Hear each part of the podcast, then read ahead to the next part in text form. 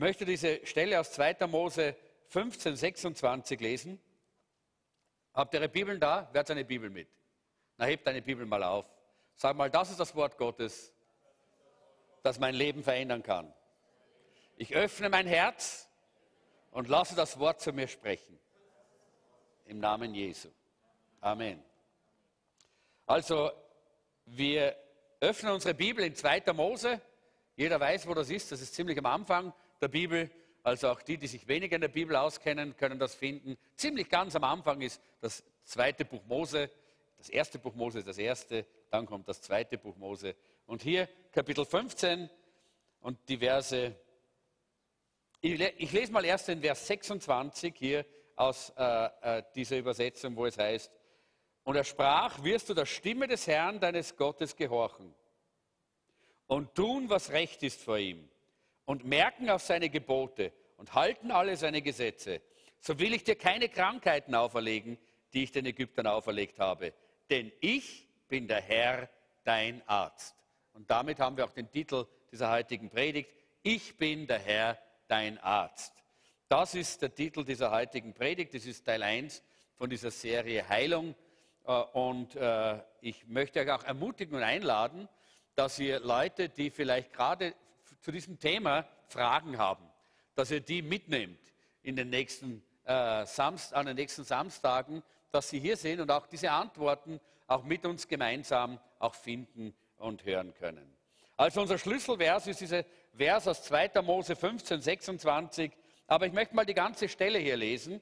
Ich habe übrigens hier die neue Bibel heute genommen, einfach in den letzten Tagen, einfach auch deshalb, weil ich mir gedacht habe, ich möchte mal ohne diese vormarkierten äh,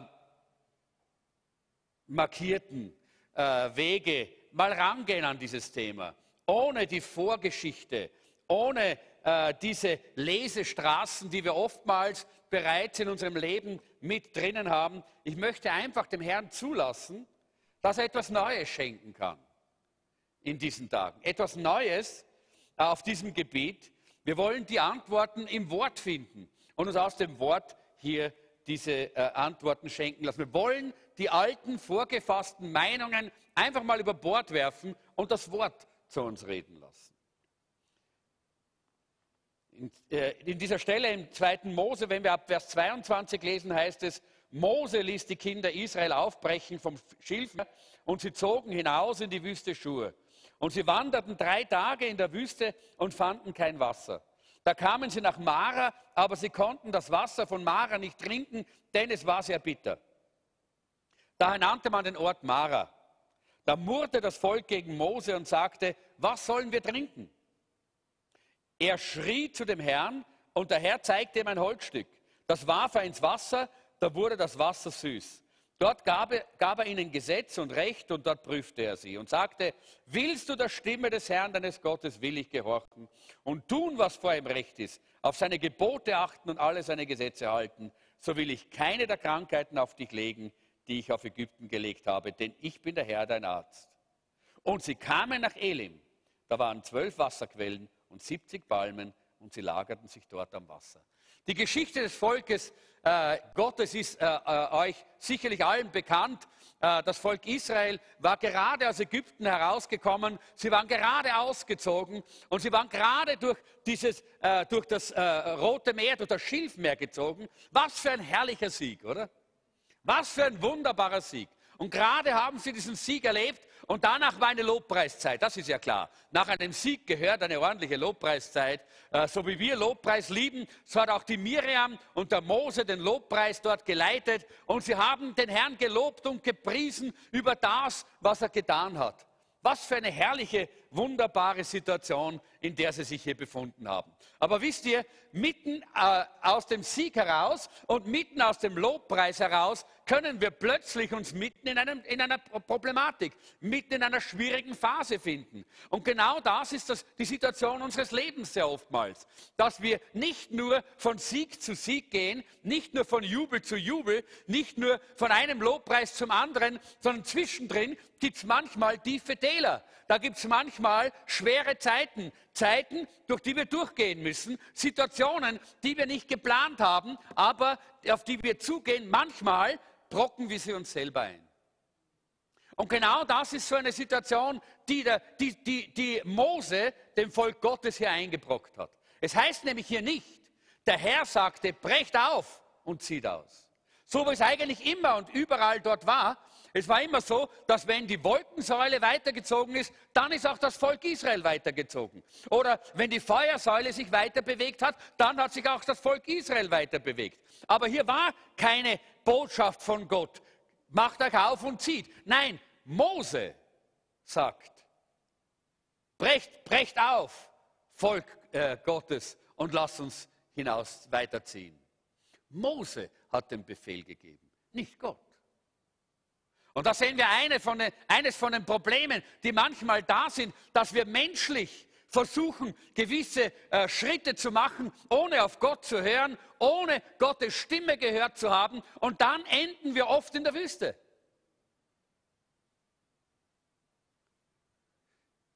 Die Motivation von Mose wissen wir jetzt nicht.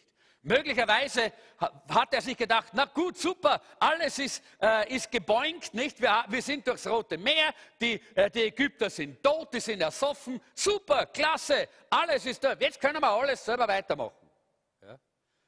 Eine gewisse Art von Selbstsicherheit. Und er hat die Entscheidung getroffen. Komm, jetzt gehen wir weiter. Ja? Und was geschah? Sie waren drei Tage lang in der Wüste, ohne Wasser. Drei Tage in der Wüste, ohne dass sie zu trinken hatten.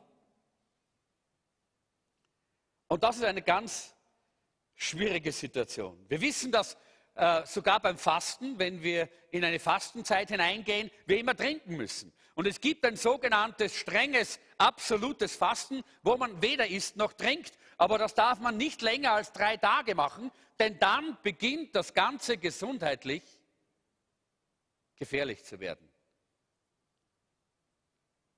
Und genau an dieser Grenze, an diese Grenze ist das Volk Gottes hier gestoßen. Und dann kommen sie nach Mara. Wir finden hier eine ganze Reihe von Auswirkungen von solchen falschen Entscheidungen. Es heißt hier, und sie kamen nach Mara. Es heißt wieder nicht, Gott führte sie nach Mara, sondern sie kamen nach Mara, nachdem sie aufgebrochen sind, nach, nach, aus eigener Entscheidung kamen sie nach Mara. Und was finden sie in Mara? Sie finden dort nicht die tolle, superklasse Oase, wo man sich endlich mal so, so richtig äh, voll trinken kann und den Durst löschen kann, sondern sie kommen hin, ja, da ist Wasser, aber es ist falsches Wasser. Es ist giftiges Wasser. Es ist bitteres Wasser. Und immer dann, wenn wir solche eigenen Schritte machen, immer dann kommen wir in solche Situationen. Und wir wissen das, wir kennen das. Jeder von uns kennt das aus seinem eigenen Leben. Oder wer kennt das nicht? Wer kennt das nicht? Wer hat das noch nie erlebt? Noch nie in seinem Leben erlebt, dass er einen eigenen äh, Schritt gemacht hat und danach Konsequenzen zu, äh, äh, äh zu ziehen, ziehen musste? Noch nie erlebt? Aha, okay, alle haben das erlebt. Gut. Naja, ich habe gedacht, es gibt vielleicht solche Engel unter uns. Aber ich weiß, ich weiß, was das, ich kenne das von meinem eigenen Leben, ich weiß das. Und dann kommen sie da in, in, in dieses, in, diese, äh, die, in diese Oase Mara und dort ist bitteres Wasser. Und was kommt daraus? Das Volk murrt. Und darum möchte ich sagen, alle Leiter, jeder, der von uns hier ein Leiter ist, ich möchte euch das ganz, ganz, ganz, ganz stark in euer Stammbuch hineinschreiben. Macht diesen Fehler nicht, den Mose gemacht hat dass ihr ohne auf Gottes Stimme zu hören sagt, komm, lass uns dieses oder jenes machen. Denn das Ende ist, dass das Volk murrt.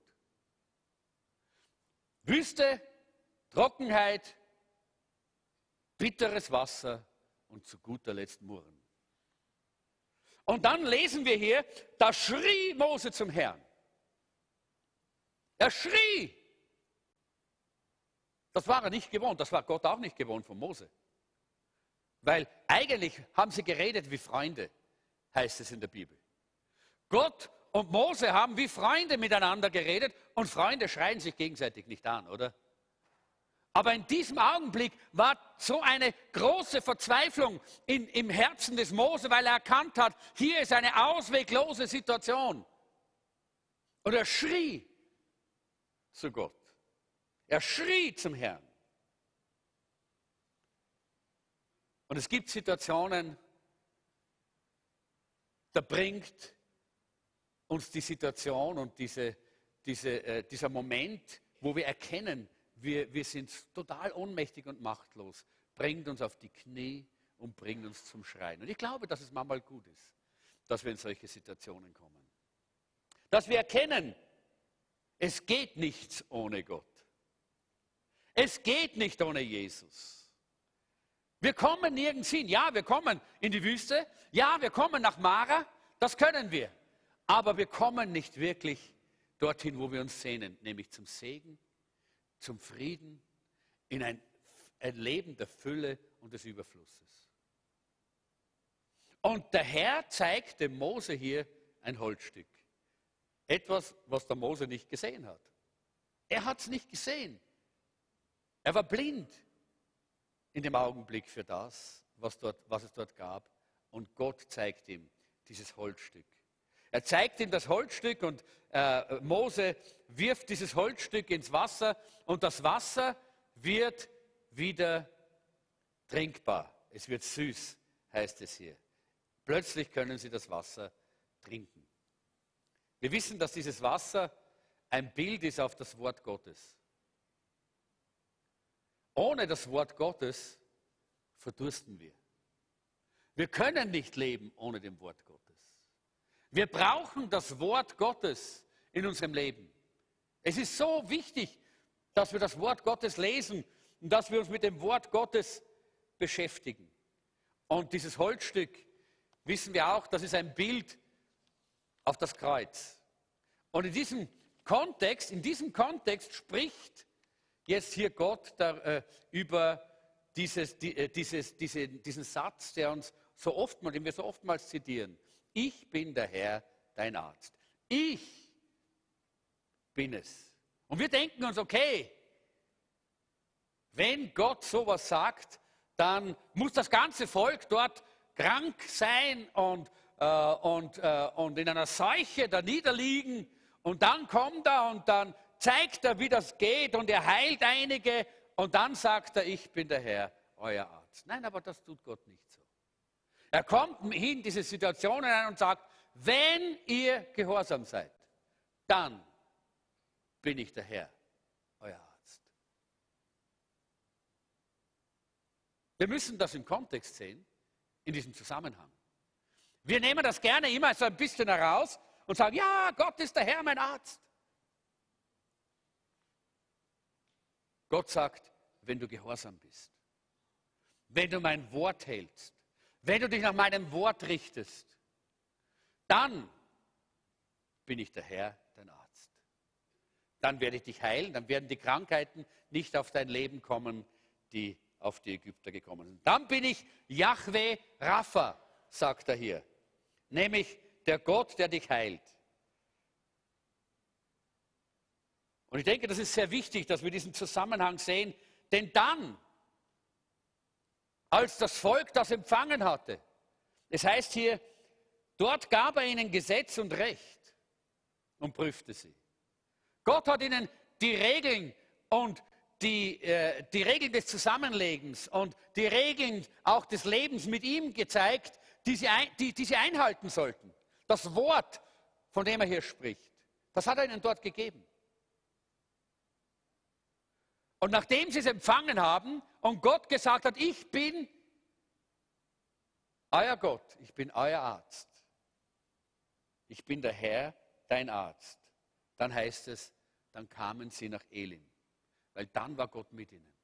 Da hat Gott sie geführt und da kamen sie nicht wieder nach Mara, an einen Ort, wo bitteres Wasser war, sondern dann kamen sie nach Elim, heißt es hier, da waren zwölf Wasserquellen und 70 Palmen und sie lagerten sich dort am Wasser. Was für ein, was, was für ein Bild für die Fülle ist dieses, ist dieses Elim, nicht?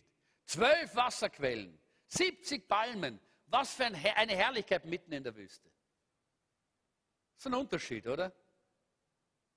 Ob wir selber Schritte gehen in unserem Leben, ob wir unser Leben selber in die Hand nehmen, ob wir unsere Entscheidungen selber treffen oder ob Gott sagt, geh diesen Weg. Komm, mach dich auf und geh. Was für ein Unterschied. Entweder Wüste und Mara oder Elim? Das sind zwei ganz verschiedene Orte. Zwei ganz verschiedene äh, Lebensqualitäten, würde ich das mal sagen, die Gott uns anbietet. Super, abheben und sagen, komm doch mal in diesen Gottesdienst, da geht es um Heilung. Ansonsten würde ich bitten, die Handys abzuschalten während dem Gottesdienst. Ich weiß nicht, vielleicht ist da so ein junger Mensch, der noch nicht in der Schule ist. Es steht nämlich da immer da drauf, da kann man es lesen. Da steht, bitte Handys abschalten. Ja, gut, danke schön. Okay, gut. Soweit dieses, diese Geschichte. Und ich glaube, das ist eine wichtige Geschichte, eine wichtige Grundlage, wenn wir darüber sprechen, über diese Stelle, wo Gott sagt, ich bin der Herr, dein Arzt. Und ich möchte jetzt ein kleines bisschen über den Heilungsdienst Jesu in den Evangelien sprechen. Ich möchte ein paar so äh, Schlaglichter auf verschiedene Bereiche des Wortes hier äh, richten, dass wir ein bisschen sehen, wie Heilung im Wort uns begegnet.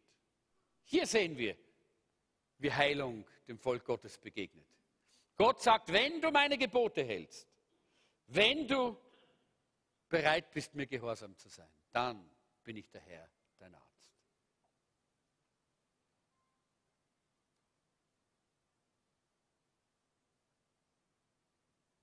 Der Heilungsdienst Jesu in den Evangelien ist eine ganz interessante Sache. Ich habe da einige so äh, äh, Studien äh, gelesen und durchstudiert und einige, viele Bibelstellen angeschaut.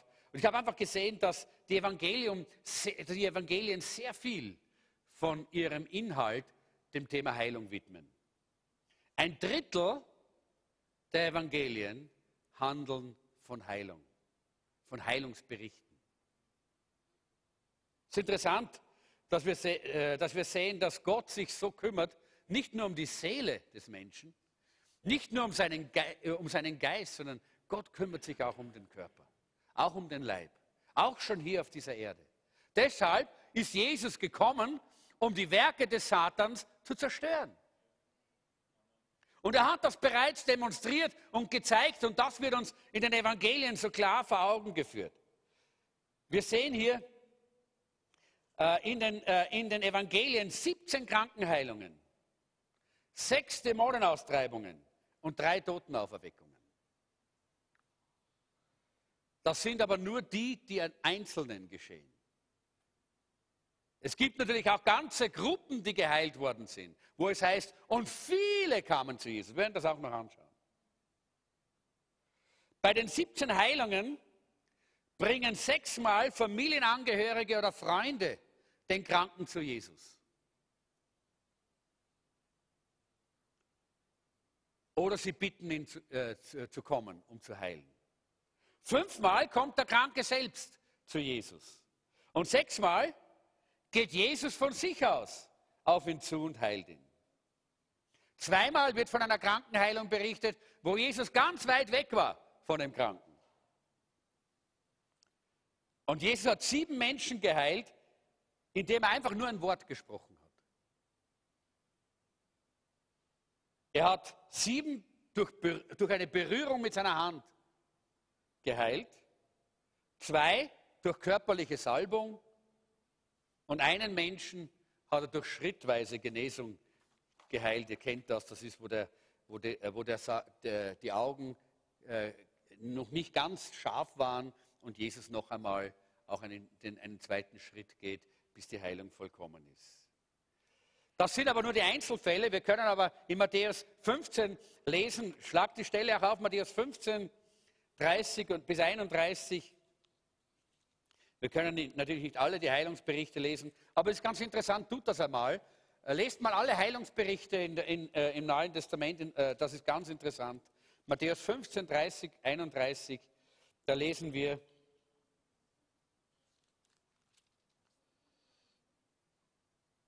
Und es kamen große Menschenmengen zu ihm. Die hatten Lahme, Blinde, Stumme, Krüppel und viele andere bei sich und legten sie Jesus vor die Füße und er heilte sie. Sodass sich die Menschenmenge wunderte, als sie sahen, dass die Stummen redeten, die Krüppel gesund waren, die Lahmen gingen, die Blinden sahen und sie priesen den Gott Israels. Ist doch interessant und bemerkenswert, dass Jesus jeden geheilt hat, der zu ihm gekommen ist oder zu ihm gebracht worden ist. Er hat niemanden zurückgewiesen und gesagt, nein, dich heile ich nicht, nein, dich heile ich nicht. Lest ihr irgendwo das in den Evangelien? Nein. Das hat Jesus nie getan. Er verweigert niemanden die Heilung. Und im Johannesevangelium, in Johannes 21, 25, da sagt Johannes, es sind noch viele andere Dinge, die Jesus getan hat. Wenn sie aber eins nach dem anderen aufgeschrieben würden, so meine ich, würde die Welt die Bücher nicht fassen, die zu schreiben wären. So viel hat Jesus getan. Und wir, wir, wir lesen immer wieder von äh, vielen Menschen, die gekommen sind und er heilte sie alle. Das heißt, Heilung war ein ganz wichtiger Dienst von Jesus, war keine Nebenbeschäftigung von Jesus. Das war ein wesentlicher Teil seines Dienstes.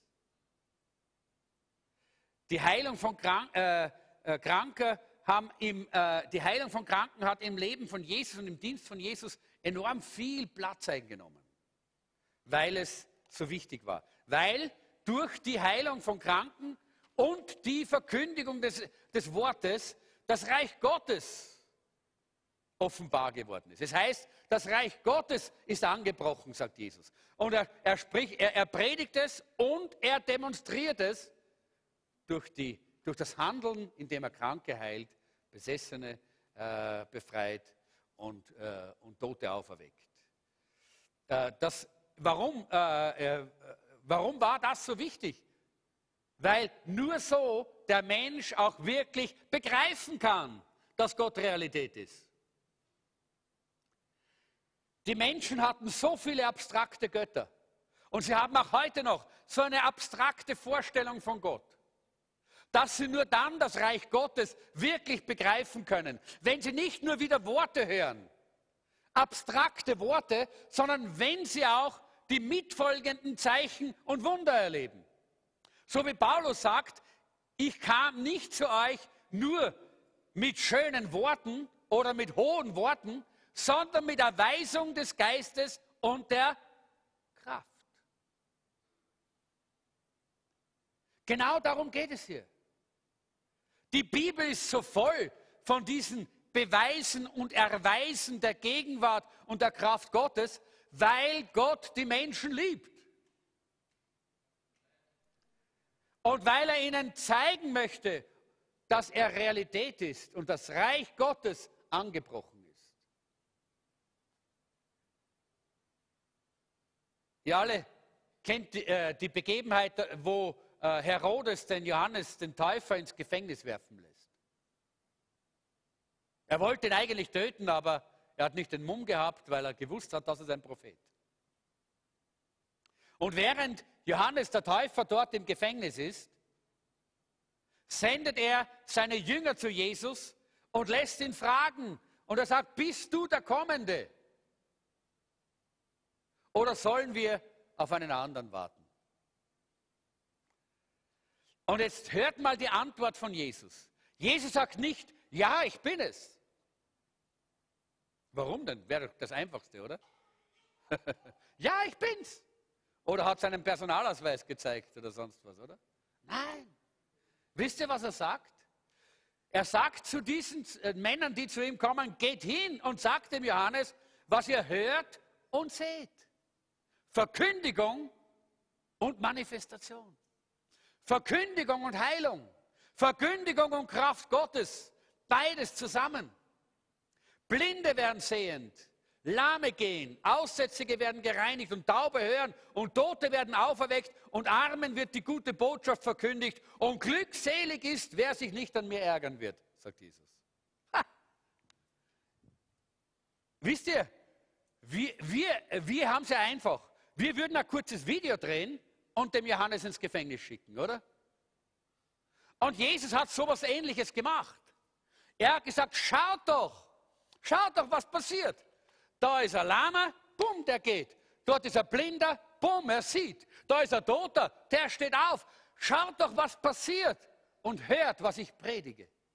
Ich predige den Armen das Reich Gottes und die Liebe Gottes. Halleluja. Wisst ihr, das ist der Film, den Gott eigentlich eingelegt hat für uns Menschen. Nicht immer diese theoretischen Vorträge und diese Theorien, die wir manchmal so haben über Gott und jeder hat sein eigenes kleines Gottesbild und jeder hat so seine eigene Art, wie Gott ist. Nein, Gott hat sich selber hier ganz klar deklariert, ich bin der Gott des Wortes und ich bin der Gott der Tat. Er ist nicht nur ein Gott des Wortes, er ist auch ein Gott der Tat. Der, er ist kein stummer Götze, nein, er redet, aber er ist auch kein lahmer Götze, nein, er handelt. Halleluja. Das ist unser Gott, der sich hier offenbart. Das ist der lebendige Gott, der sich in und durch Jesus Christus offenbart in dieser Welt. Und deshalb ist Heilung so ein wesentlicher und wichtiger Teil des Dienstes Jesu gewesen. Seine Krankenheilungen äh, äh und Totenauferweckungen, seine Dämonenaustreibungen, das alles hat diesen einen Fokus gehabt, dass die Menschen erkennen, das Reich Gottes ist da. Und ich kann das Reich Gottes erleben. Ich, wenn ich krank bin, wenn ich arm bin, wenn ich schwach bin, ich kann die Kraft, diese neue Kraft des Reiches Gottes persönlich erleben. Aber das war nicht das Ende, sondern Jesus hat diese Vollmacht auch seinen Jüngern übertragen.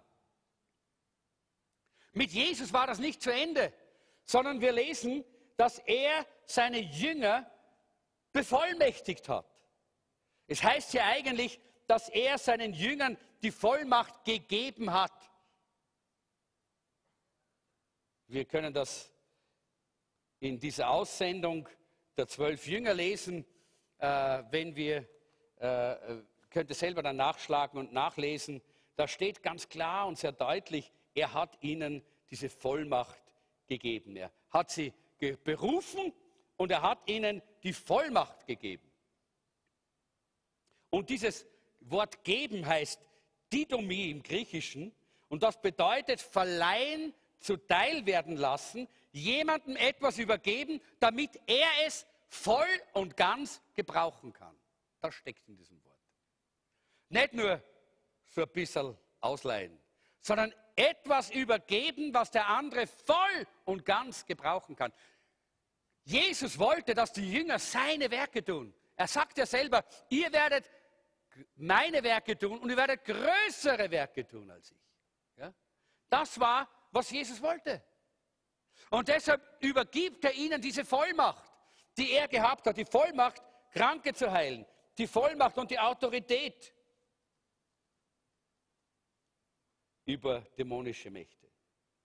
Er überträgt seinen Jüngern Exousia, heißt das. Das heißt Vollmacht, Befugnis, Autorität für dieses neue Reich Gottes. Und er gibt seinen Jüngern diese Vollmacht, unreine Geister auszutreiben und jede, Krank jede Krankheit und jedes Gebrechen zu heilen. Wir können in Matthäus 4, Vers 23 lesen.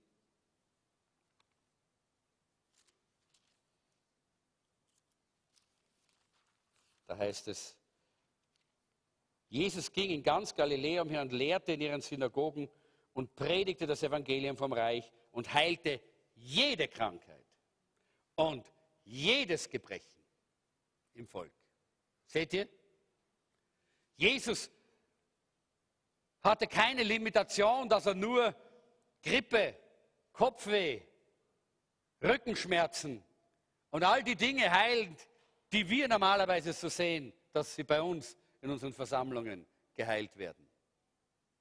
Er heilte alle Krankheiten und er heilte alle Gebrechen, heißt es hier. Und genau diese Vollmacht hat er auch seinen Jüngern weitergegeben. Sie sollten seinen Dienst tun. Die Jünger sollten seinen Dienst tun. Darum ging es hier. Und die Jünger haben das auch gebraucht. Das heißt hier, äh, da gibt es ein Wort, das wir auch in, aus unserer Sprache kennen, das heißt Thera, Therapeio. Äh, das heißt, sie haben Vollmacht, Kranke zu heilen. Und dieses Wort wird immer wieder verwendet, wenn es äh, um diese Krankenheilung der Jünger geht. Kommt in Matthäus sehr oft vor, sehr oftmals dort, wo viele Menschen geheilt worden sind. Und äh, es sollten, wie gesagt, die Jünger sollten alle Krankheiten und alle Schwachheiten heilen. Da gibt es auch zwei Begriffe in der Bibel für Krankheit. Krankheit heißt diese körperlichen Krankheiten, manchmal auch äh, die Besessenheit von Dämonen und Krankheitsgeistern. Und das zweite Wort Malakia, das heißt körperliche und seelische Schwäche. All das sollten die Jünger heilen. Das sehen wir also hier sehr wichtig und diesen Dienst haben die Jünger getan. Und wenn wir das so sehen, dann müssen wir auch sagen, wir sind Nachfolger dieser Jünger. Es hat nicht aufgehört mit der Apostelgeschichte. In der Apostelgeschichte finden wir auch weiterhin immer wieder diese Heilungswunder. Wir finden immer wieder genau diese Wunder, von denen hier auch die, äh, die Evangelien schon sprechen. Und wir wissen, dass diese Wunder und diese Vollmacht auch für uns ist. Denn, äh, äh, denn äh, die Bibel sagt, euch und eure Nachkommen, ja, sagt hier Jesus. Und darum geht es eigentlich jetzt hier, dass wir in unserer Zeit genau dieselbe Vollmacht und genau dieselbe, dieselbe Kraft haben, die Jesus uns anvertraut hat, als seine Jünger, dass wir dieses Werk tun können. Sehr viele Christen die sagen immer, ja, wenn man die Gabe aus 1. Korinther 12 hat, diese Gabe der Krankenheilungen, dann soll man die Kranken heilen. Nein, es gibt einen Befehl in Markus Kapitel 16, dass wir die Hände auf die Kranken legen sollen und es wird besser mit ihnen werden. Wir lesen in Jakobus Kapitel 5, dass äh, die Ältesten die Hände auf die Kranken legen sollen und, es wird besser, und sie werden gesund werden und sie salben mit Öl. Und es steht nirgendwo, dass dort die Gabe der Krankenheilung in Funktion ist. Denn ich glaube, dass diese Gabe der Krankenheilung nicht notwendig ist, wenn wir diese Verantwortung verstanden haben. Es geht hier um eine Aufgabe des Volkes Gottes. Es geht hier um eine Aufgabe des Leibes Christi. Wir als Volk Gottes haben die Aufgabe, die Werke Jesu zu tun. Hinzugehen und die Werke Jesu zu tun. Und das bedeutet eben auch, dass wir das Evangelium verkündigen und die Kranken heilen. Gott möchte sich dieser körperlichen Leiden der Menschen annehmen. Und deshalb müssen wir als Glaubende, wenn wir Glaubende sind, dann müssen wir auch diesem Dienst nachgehen. Ich möchte auch hier mal diesen Abschnitt ein bisschen ruhen lassen. Ich weiß, dass es wichtig ist, dass das alles ein bisschen sinkt und dass wir das alles im Zusammenhang, im Kontext mit der Bibel und auch mit den verschiedenen Erfahrungen auch anschauen, die es gibt. Und ich möchte ein bisschen den seelsorgerlichen Aspekt herausholen aus dem, was ich gestern so empfunden habe vom Herrn, äh, von diesen Gelähmten. Äh, und da möchte ich gerade mal Johannes Kapitel 5, Verse 1 bis 9 anschauen. Schlag das mal auf. Johannes Kapitel 5, 1 bis 9. Gerade in, äh, in diesem Bereich Krankenheilung, da gibt es ja auch so viel seelsorgerliche Bedürfnisse und seelsorgerliche Not, die da auch mitschwingt in der Krankheit. Und ich glaube, dass wir hier etwas Wunderbares lernen können aus dieser Stelle. Wir sehen hier, äh, wir lesen mal die Stelle, danach war ein Fest der Juden und Jesus ging hinauf nach Jerusalem. Es gibt in Jerusalem beim Schaftor einen Teich, der auf Hebräisch Bethesda genannt wird und fünf Hallen hat. In diesen lagen viele Kranke, Blinde, Lahme, Verdorrte, Schwache, die auf die Bewegung des Wassers warteten. Denn ein Engel kam zu gewissen Zeiten in den Teich herab und bewegte das Wasser. Wer nun nach der Bewegung des Wassers zuerst hineinstieg, der wurde gesund, an welcher Krankheit er auch litt. Dort war ein Mann, der seit 38 Jahren krank gelegen hat. Als Jesus ihn da liegen sah und wusste, dass er so lange dort lag, sagte er zu ihm, willst du gesund werden? Der Kranke antwortete ihm, Herr, ich habe keinen Menschen, der mich in den Teich bringt, wenn das Wasser bewegt wird. Denn, ich, denn bis ich hinkomme, steigt ein anderer vor mir hinein. Jesus sagte zu ihm, steh auf, nimm deine Matte und geh weg. Und sofort wurde der Mensch gesund. Wir sehen hier, hier in Jerusalem wurde ein großes Fest gefeiert. Aber bei diesen Festen waren natürlich die Kranken nicht dabei. Gerade in der damaligen Gesellschaft waren Kranke immer so ein bisschen mehr am Rande und ein bisschen abgeschoben. Die wollte man nicht dabei haben, die hätten so das Fest gestört. Die, waren, die haben nicht zum Feiern gepasst. Und vielleicht ist das auch manchmal bei uns so, dass es uns unangenehm ist und wir immer unangenehm berührt werden, wenn Kranke oder Schwache oder, oder, äh, oder Lahme oder was auch immer äh, in unsere Umgebung kommen, weil wir damit nicht richtig umgehen können. Aber Jesus kommt zum Fest und geht zu den Kranken. Seht ihr? Es heißt, er ging hinauf und das Erste, was er tut, ist, er geht dorthin, wo diese Kranken, wo diese Schwachen sind, wo die Ausgestoßenen sind. Und interessant ist, muss man da noch was dazu schreiben? Interessant ist äh, die Situation dort. Da liegen so viele Kranke und die warten darauf, dass sich das Wasser bewegt.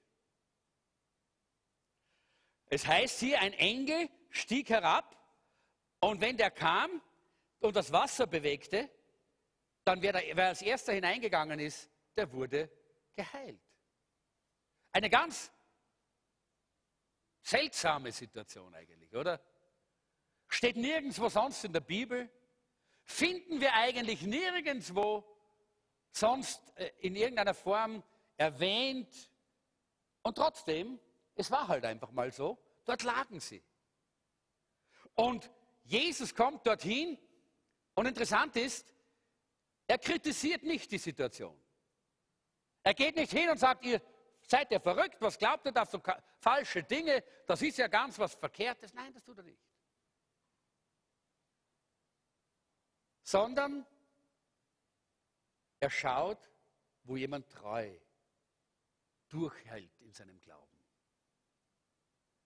Und ich glaube, auch wir sollten die vergangenen Haltungen nicht einfach nur verachten von Menschen, aber wir sollten weitergehen und wir sollten unseren Fokus auf das Richtige richten. Jesus hat ein Auge für den, der immer noch im Glauben dort liegt. Schau dir, 38 Jahre war der schon dort. 38 Jahre lag dieser lahme Mann dort und hat jedes Jahr zugeschaut, wie jemand anderer geheilt wird. Na, die ersten fünf Jahre war das vielleicht. Die nächsten fünf Jahre war das vielleicht, naja, schauen wir mal, wer, wer, wer jetzt dran ist. Und dann war es einfach nur eine gewisse Hoffnungslosigkeit und trotzdem ein Glaube, dass wenn ich einmal es schaffen würde, als erster drin zu sein, dann bin ich gesund. Diesen Glauben hat dieser Mann nicht verloren. Er hat jedes Jahr gesehen, wie andere geheilt wurden und er ist nicht bitter geworden. Er hat nicht gesagt, was soll denn das Ganze, was Glaube, so ein Blödsinn, das hilft eh nichts und passiert eh nichts und ich bin eh nicht geheilt worden. Was soll denn das? Ich höre auf mit dem, ein Blödsinn. Nein, er liegt immer noch dort und er hat immer noch Glauben. Und Leute, das ist, was Jesus sieht. Er, das sind so viele andere, die dort liegen, an denen Jesus vorbeigeht. Aber er geht zu dem, der treu in seinem Glauben festgehalten hat. Und ich weiß, dass es nicht immer leicht ist, wenn man krank ist. Ich weiß, dass es nicht immer leicht ist, wenn man die Heilung heute nicht, äh, nicht empfängt und morgen nicht empfängt und übermorgen nicht empfängt und schon vielleicht ein Jahr lang immer wieder wartet und immer wieder zum Gebet kommt. Ja, es ist nicht leicht. Aber Jesus sieht die Treue des Herzens und des Glaubens. Und er geht manchmal an vielen anderen vorbei, nur um so eine treue Seele in dem Augenblick zu erreichen. Und diesem Menschen der in der Treue des Glaubens geblieben ist, dort zu begegnen. Und das ist eine ganz fantastische und wunderbare Geschichte, finde ich. Er hat immer, er hat immer ein Auge für die Treue des Glaubens. Ich glaube, viele von uns hätten das Handtuch geworfen, oder? Fünf, äh, acht, 37 Jahre, 38 Jahre, 38 Jahre. Ja. Viele von uns hätten gesagt, lutsch mein Bugel, aber komm, bringt's mir heim. Irgendwer wird mir da heimbringen können. Dass ich heimkomme und nicht da herumliegt, da ist eh, äh, geht eh nicht, hat eh keinen Sinn. Ja. Nein, dieser Mann hatte diesen Glauben festgehalten. Und als Jesus ihn anspricht und sagt, willst du gesund werden? Dann fragen wir uns, wie kann Jesus diese Frage stellen? Oder? Wozu liegt denn der schon 38 Jahre dort, oder? Wir würden sagen, vermessen eigentlich so eine Frage. Aber nein, diese Frage war deshalb nicht vermessen. Wisst ihr warum? Weil viele Menschen sich mit ihrer Krankheit arrangieren und sich in ihrer Krankheit so einigermaßen gemütlich machen. Das ist nämlich das, was ich am Anfang, wir werden das in diesen, in diesen Wochen immer wieder mal versuchen aufzuklären. Ich kann das nicht alles heute, weil die Zeit zu kurz ist, aber wir werden immer wieder uns mit, mit Teilen von diesem Thema beschäftigen. Das sind diese falschen theologischen Bunker, in die sich manche Menschen hinein verziehen.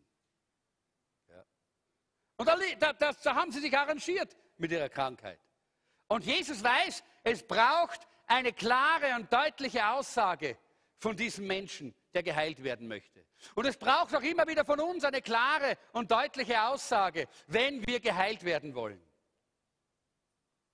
Und dieser Lahme, er, er schüttet sein Herz aus und, seinen und bringt seinen Glauben zum Ausdruck. Er sagt, Herr, ich habe niemanden. Ich habe nicht einen einzigen Freund, nicht einen einzigen Menschen der mir hilft, wenn es soweit ist, dass ich der Erste bin. Und damit sagt er, hätte ich einen, dann wäre ich gesund. Jetzt könnte man es von der anderen Seite anschauen. Man könnte sagen, vielleicht wollte der, dieser Mann Jesus einladen, sich bei ihm niederzusetzen und einmal ein Jahr bei ihm zu warten, bis das Wasser sich bewegt, um ihn dann hineinzuwerfen ins Wasser. Ja. Aber das glaube ich nicht.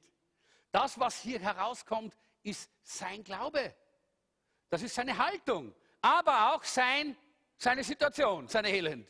Ich hab niemand. Ja? Ja, niemand, niemand äh, hilft mir, niemand kümmert sich um mich. Ja? Aber da ist einer und das ist Jesus. Und es ist Jesus und der ist immer da. Und er hat ganz besonders für solche, hat er eine wunderbare Antwort. Sofort kommt die Antwort von Jesus. Er sagt, steh auf nimm deine Matte und geh. Und es ist so toll, dass dieser Mann gehorsam war. Einem Lahmen zu sagen, steh auf, ist eine ganz, ich würde sagen, eine, eine ziemlich provokante Sache. Ja. Aber Jesus sagt, steh auf, weil er den Glauben dieses Mannes gesehen hat und dieser Mann steht auf, obwohl er eigentlich nicht stehen konnte. Und damit ist seine Heilung besiegelt, weil er dem Wort Gottes gehorsam war. Und wir wissen das, so wie dieser Hauptmann sagt, sprich nur ein Wort, dann ist mein Knecht gesund. So hat auch dieser Lahme dort gewusst, dieses Wort, das gesprochen war, war ein Wort der Vollmacht. Es war ein Wort in Exousia, in Vollmacht gesprochen. In der Vollmacht Gottes. Und wir haben auch diese Vollmacht, um diese Worte der, Worte der Vollmacht auszusprechen, dass Menschen geheilt werden können.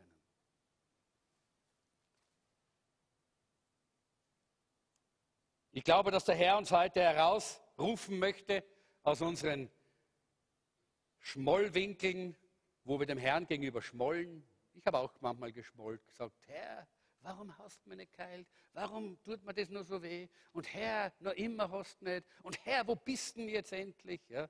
Äh, und versteht ihr, da möchte Gott uns rausholen aus diesen Schmollwinkeln. Und er möchte uns hineinnehmen in diesen kindlichen Glauben. Einfach zu sagen, Herr, wenn du da bist, okay, ein Wort genügt.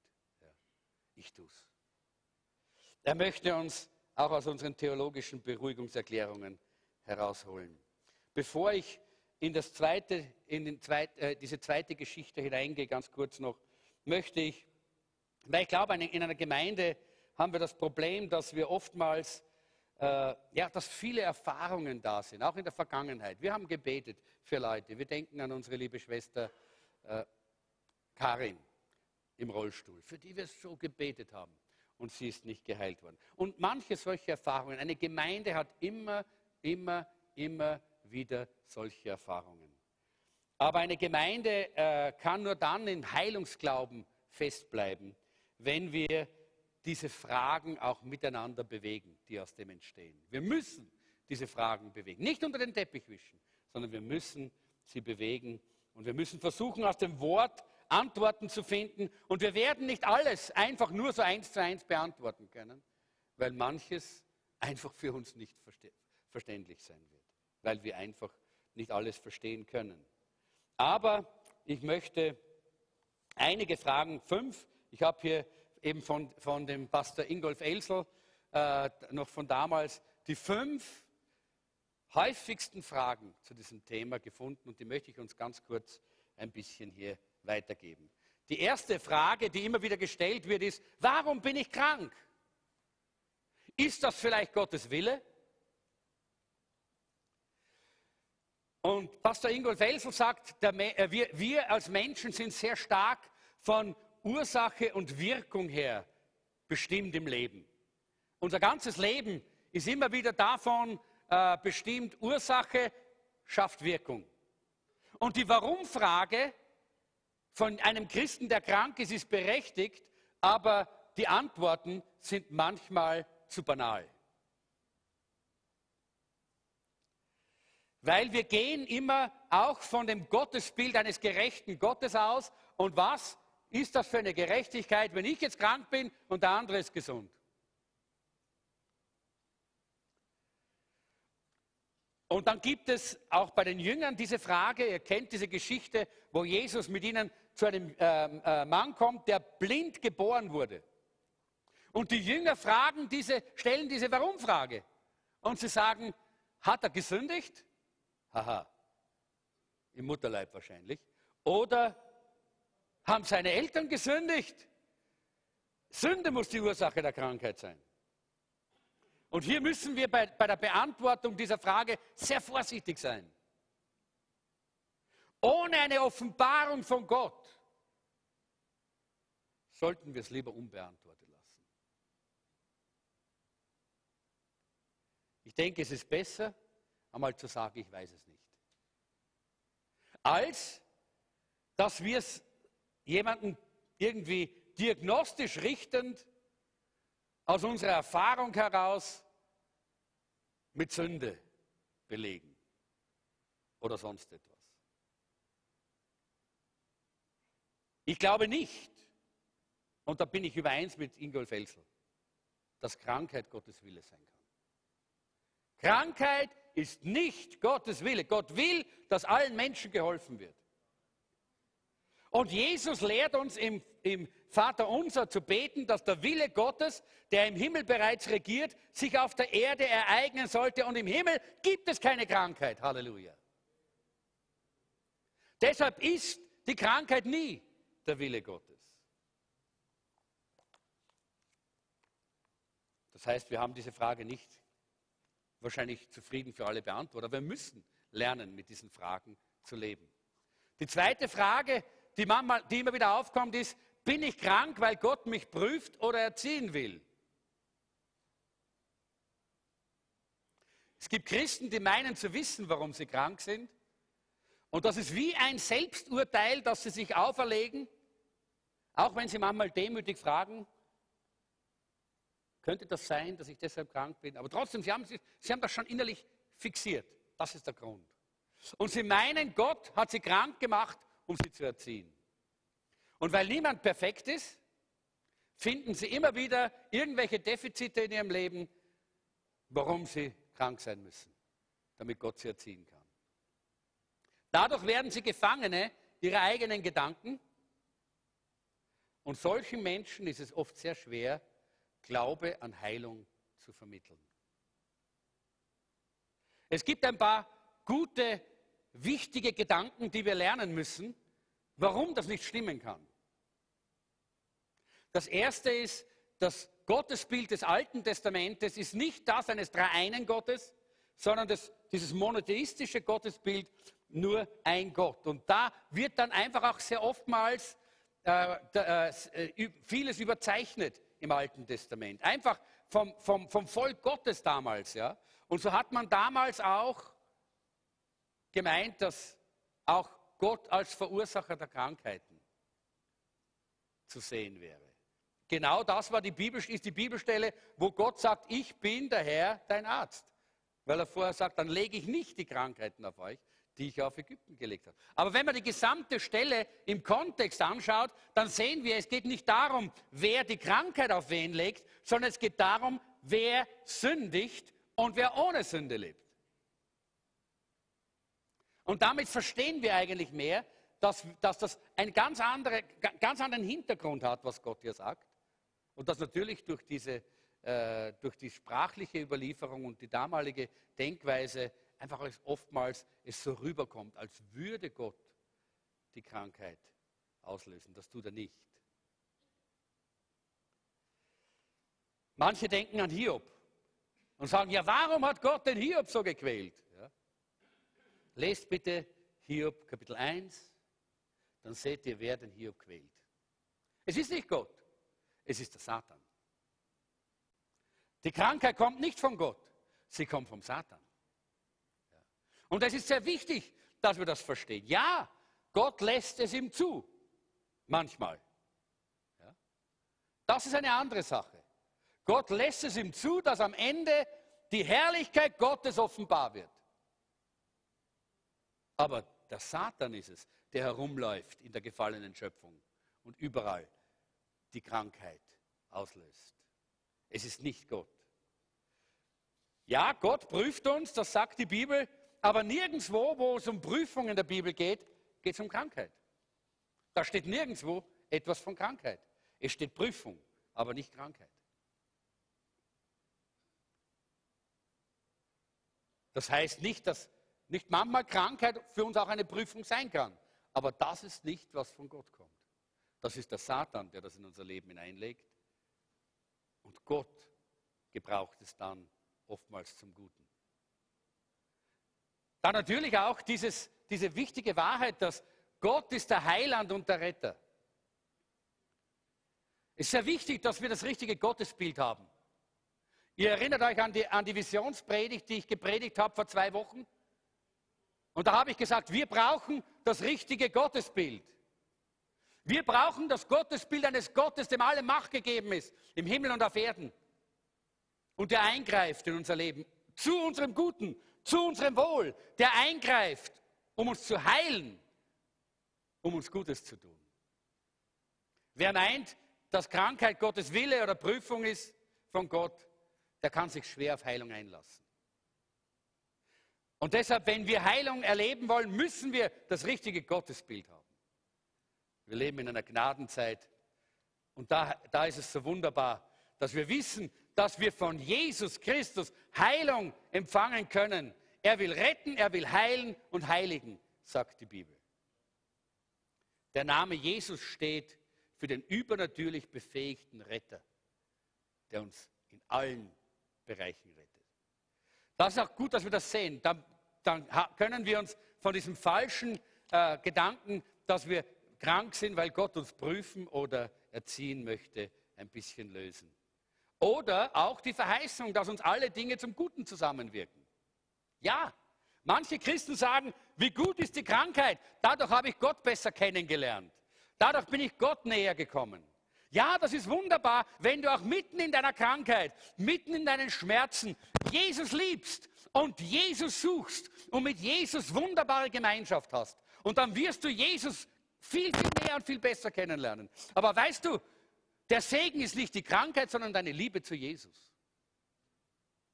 Ein anderer, der diese Liebe nicht hat, oder wenig hat, der wird gar nichts erleben in seiner Krankheit. Die Krankheit dient ihm nicht zum Besten, zum besseren Kennenlernen von Gott oder Jesus, sondern seine Liebe zu Jesus, sein Suchen. Ich suche Gott. Ich will Gott begegnen. Das ist es, was dich näher zu Gott bringt. Und dann gibt es noch die Frage, die dritte, meine Krankheit ist eine Strafe Gottes. Da kommt immer dieses Schuldbewusstsein hinein. Natürlich können Seelsorger so etwas schamlos ausnutzen, um das eine oder andere Sündenbekenntnis herauszupressen aus jemandem. Aber wie peinlich ist es, wenn dann nicht die Heilung eintritt. Die Bibel sagt, dass wir alle Sünder sind und mangeln des Ruhmes Gottes. Und dann müssten wir eigentlich alle ständig krank sein, wenn das die Antwort ist. Aber wenn du das geglaubt hast bisher, dass deine Krankheit auf Schuld äh, und äh, äh wirklich von Schuld, äh, von, von Schuld und äh, Strafe Gottes kommt, dann möchte ich dir Jesaja 53,5 ans Herz legen, wo es heißt, unsere Strafe wurde auf Jesus gelegt. Er hat unsere Strafe getragen. Du musst die Strafe nicht mehr tragen. Eine Krankheit kann keine Strafe Gottes sein, weil Jesus die Strafe schon getragen hat am Kreuz. Halleluja. Wie wunderbar. Du darfst dich befreien von diesem Gedanken. Ja, im Einzelfall kann es die Folge einer Sünde sein. Zum Beispiel, wenn du als Mann zu einer Prostituierten gehst, die geschlechtskrank ist, dann kann es sein, dass du nachher geschlechtskrank bist. Das ist Folge deiner Sünde. Ja, das gibt es im Einzelfall. Aber nicht generell. Ja? Strafe Gottes wegen äh, Sünde. Und deshalb ist es wichtig, dass du, wenn du in dieser, in dieser Haltung bist, dass du das loslassen kannst und dich befreien kannst. Oder die Frage, und das ist die vierte Frage, warum werden nicht alle Menschen geheilt? Und jetzt möchte ich gern die Antwort darauf wissen. Die ist sehr berechtigt. Diese Frage ist sehr berechtigt und wir haben wahrscheinlich nicht die endgültige Antwort darauf. Der Apostel Paulus erwähnt zum Beispiel äh, diese Sache mit dem Abendmahl, wo er sagt, äh, dort in Korinth gab es Menschen, die haben das Abendmahl unwürdig genommen und sind krank geworden und manche sind dann auch gestorben. Ja, das könnte eine Antwort sein für manche Leute, die nicht geheilt werden, weil sie das Abendmahl unwürdig nehmen. Oder, aber das ist keine generelle Antwort, versteht ihr? Das sind dann einfach so Dinge, wo wir in der Bibel sagen können, das könnten Antworten sein. Und jeder muss vor Gott sein Leben durchleuchten lassen vom Heiligen Geist, vom Licht der Gnade Gottes, damit wir selber vor Gott das bekennen können und frei werden. Oder es könnte auch sein, dass vielleicht da, wo Menschen da vorne sind und wir haben das immer wieder, dass unsere Leiter nach vorne kommen und die die Hände auf die Kranken legen und dass diese Leiter nicht wirklich im Glauben stehen hier, sondern dass sie ganz schlicht und einfach irgendwie das tun. Ja? Auch das könnte eine Antwort sein, weil ich glaube, das heißt, das Gebet des Glaubens wird die Kranken heilen. In Jakobus 5, 15 bis 18. Oder was auch immer äh, äh, es auch sein kann. Es gibt so viele verschiedene Dinge. Oder vielleicht auch, dass in, in, äh, in der Gemeinde nie, nie, nie und nirgendwo die Gnadengabe der Krankenheilungen auftritt. Weil es gibt manche Krankheiten, die brauchen die Gnadengabe der Krankenheilungen. Und da äh, fehlt diese. Aber ich denke, wir können immer wieder und immer wieder uns auch in den Dienst Jesu hineinversetzen und können immer wieder bitten, Herr, hilf uns dass wir in der Gemeinde wachsen, den, dass diese verschiedenen Gebiete von dir durchleuchtet werden und erneuert werden, damit wir mehr von dem erleben können, was eigentlich Gott möchte, dass in der Gemeinde Jesu so natürlich ist. Eines ist wichtig, und das sehen wir auch ganz besonders äh, in der Kirchengeschichte.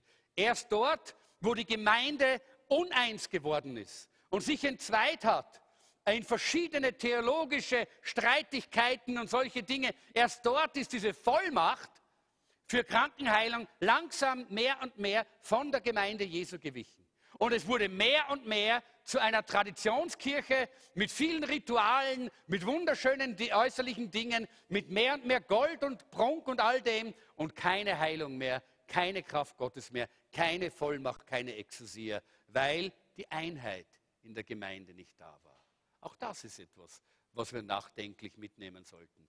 Bin ich eins mit meiner Gemeinde, mit meinen Brüdern und Schwestern? Bin ich in der Einheit des Geistes mit meiner Gemeinde?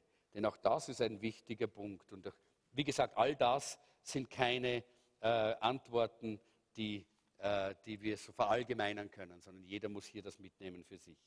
Und die fünfte Frage wäre, kann man eine Heilung wieder verlieren? Und Ingolf Elsel spricht von einer Frau, erzählt, äh, wie sie, die mit einem großen Kropf in, der, äh, in die Versammlung gekommen ist und äh, äh sie wurde geheilt. Das heißt, nicht spontan in der Versammlung, sondern wie sie zum Parkplatz zu ihrem Auto geht, hat sich der Kopf immer mehr zurückgebildet und dann war er weg. Voller Freude ist sie zurückgekommen und hat, äh, und hat das äh, bezeugt und bestätigt. Als sie nach Hause kam und dann die Treppe in ihrer Wohnung zum dritten Stock hochgegangen ist, ist der Kopf Schritt für Schritt wieder gewachsen, wie sie hinaufgegangen ist. Äh, und sie ist vollkommen erschrocken und wollte sehr mutlos werden in diesem Augenblick. Aber dann hat sie dieser Krankheit geboten und hat gesagt, im Namen Jesu, du Geist der Krankheit, du kommst mir nicht mehr zurück. Amen. Und die Heilung ist sofort wieder da gewesen. Und sie hat das bezeugt im nächsten Gottesdienst. Und Ingolf Elsel sagt, wir haben als Gemeinde eine wichtige Lehre gelernt, eine wichtige Lektion gelernt. Ja, Heilung kann man verlieren wenn man nicht aufpasst. Und wenn man nicht im Glauben stehen bleibt, wenn man meint, jetzt habe ich die Heilung, jetzt brauche ich keinen Glauben mehr. Gott will, dass wir immer im Glauben leben. Ob wir Krankenheilung brauchen oder nicht. Wir sollen immer im Glauben leben. Denn nur so können wir Gott gefallen, wenn wir im Glauben leben. Und das ist ein ganz wichtiger Punkt. Und ich schließe jetzt hier Lukas Kapitel 5, 17 bis 26. Ich werde es nicht mehr lesen, die Zeit ist fortgeschritten. Ihr kennt die Geschichte. Ein Mann, war auch wieder ein Lama, so wie der dort am, am Teich Bethesda, lag zu Hause und niemand konnte ihm helfen. Damals gab es keine Heilung für Lahme. Ich weiß nicht, ob es heute eine gibt. Und Jesus kam in die Stadt und es heißt hier im Vers 17, und die Kraft des Herrn war da, um zu heilen. Und dann heißt es, und siehe, Männer brachten diesen Kranken, diesen Lahmen. Sie sind gegangen, sie haben gehört, Jesus ist da, die Kraft Gottes wirkt. Und sie sind gelaufen und sie haben diesen Kranken geholt. Ihren Freund haben sie geholt und sie haben ihn gebracht. Und sie sind gekommen und es waren so viele Menschen, dass sie nicht zu Jesus kommen konnten. So haben sie das Dach abgedeckt und haben den Kranken hinuntergelassen zu Jesus.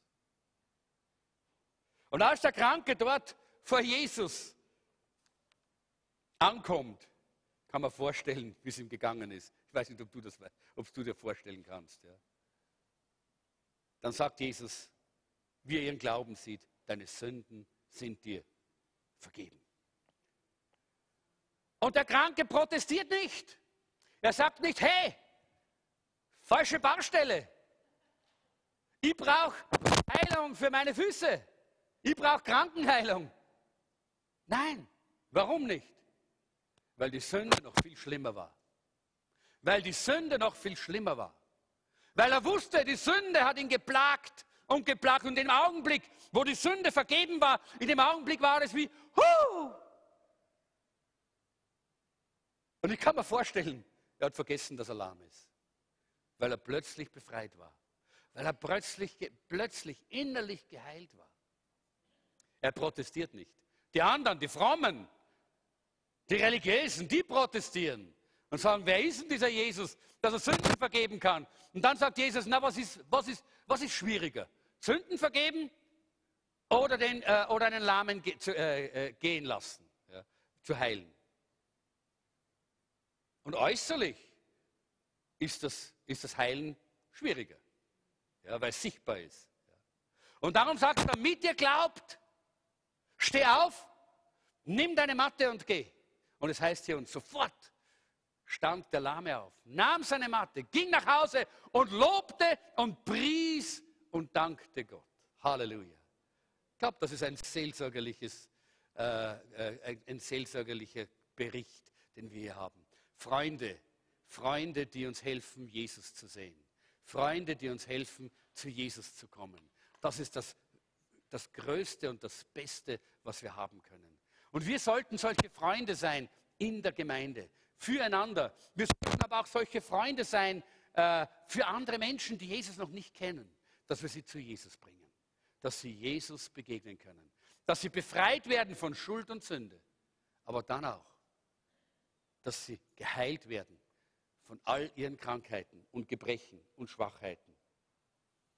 Und ich möchte einfach heute sagen, wir sind eine Gemeinde, die nicht jetzt hier so eine, eine tolle, überdrüber Wundergemeinde ist, wo alle Wunder so daher passieren. Wir sind eine schlichte, einfache Gemeinde Jesu, in der wir glauben, dass das, was Jesus in seinem Wort sagt, Wirklichkeit und Realität ist.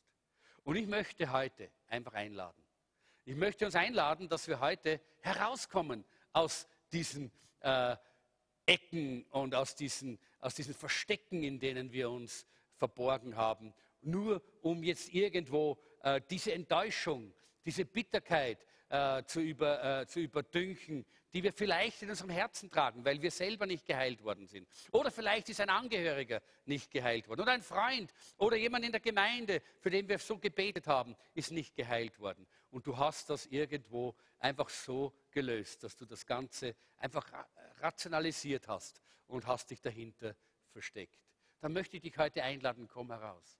Komm heraus aus dieser Ecke, damit du wieder frei sein kannst damit du selber wieder Heilung empfangen kannst und damit du wieder erleben kannst, wie Gott dich gebraucht, um Heilung in die Welt hineinzutragen. Und dafür lade ich dich ein. Lass uns gemeinsam aufstehen.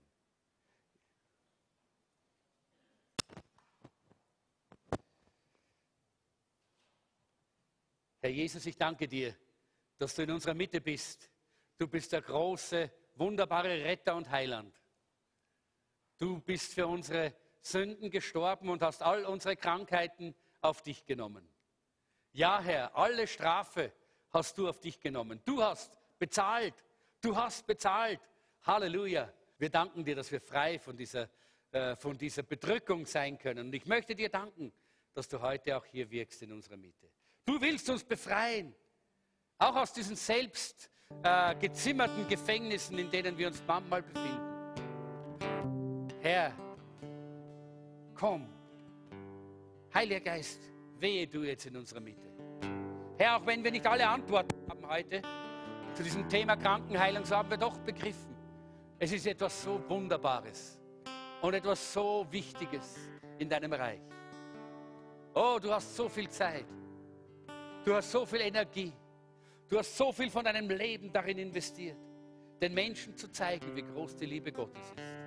Dass er sich auch um die kleinen Nöte und Schmerzen und Krankheiten kümmert, die der Feind, die der Teufel durch die Sünde und die Macht der Sünde in dieser Welt auf uns geworfen hat. Danke, Herr, dass du gekommen bist, um uns zu erlösen an Leib, Seele und Geist. Halleluja.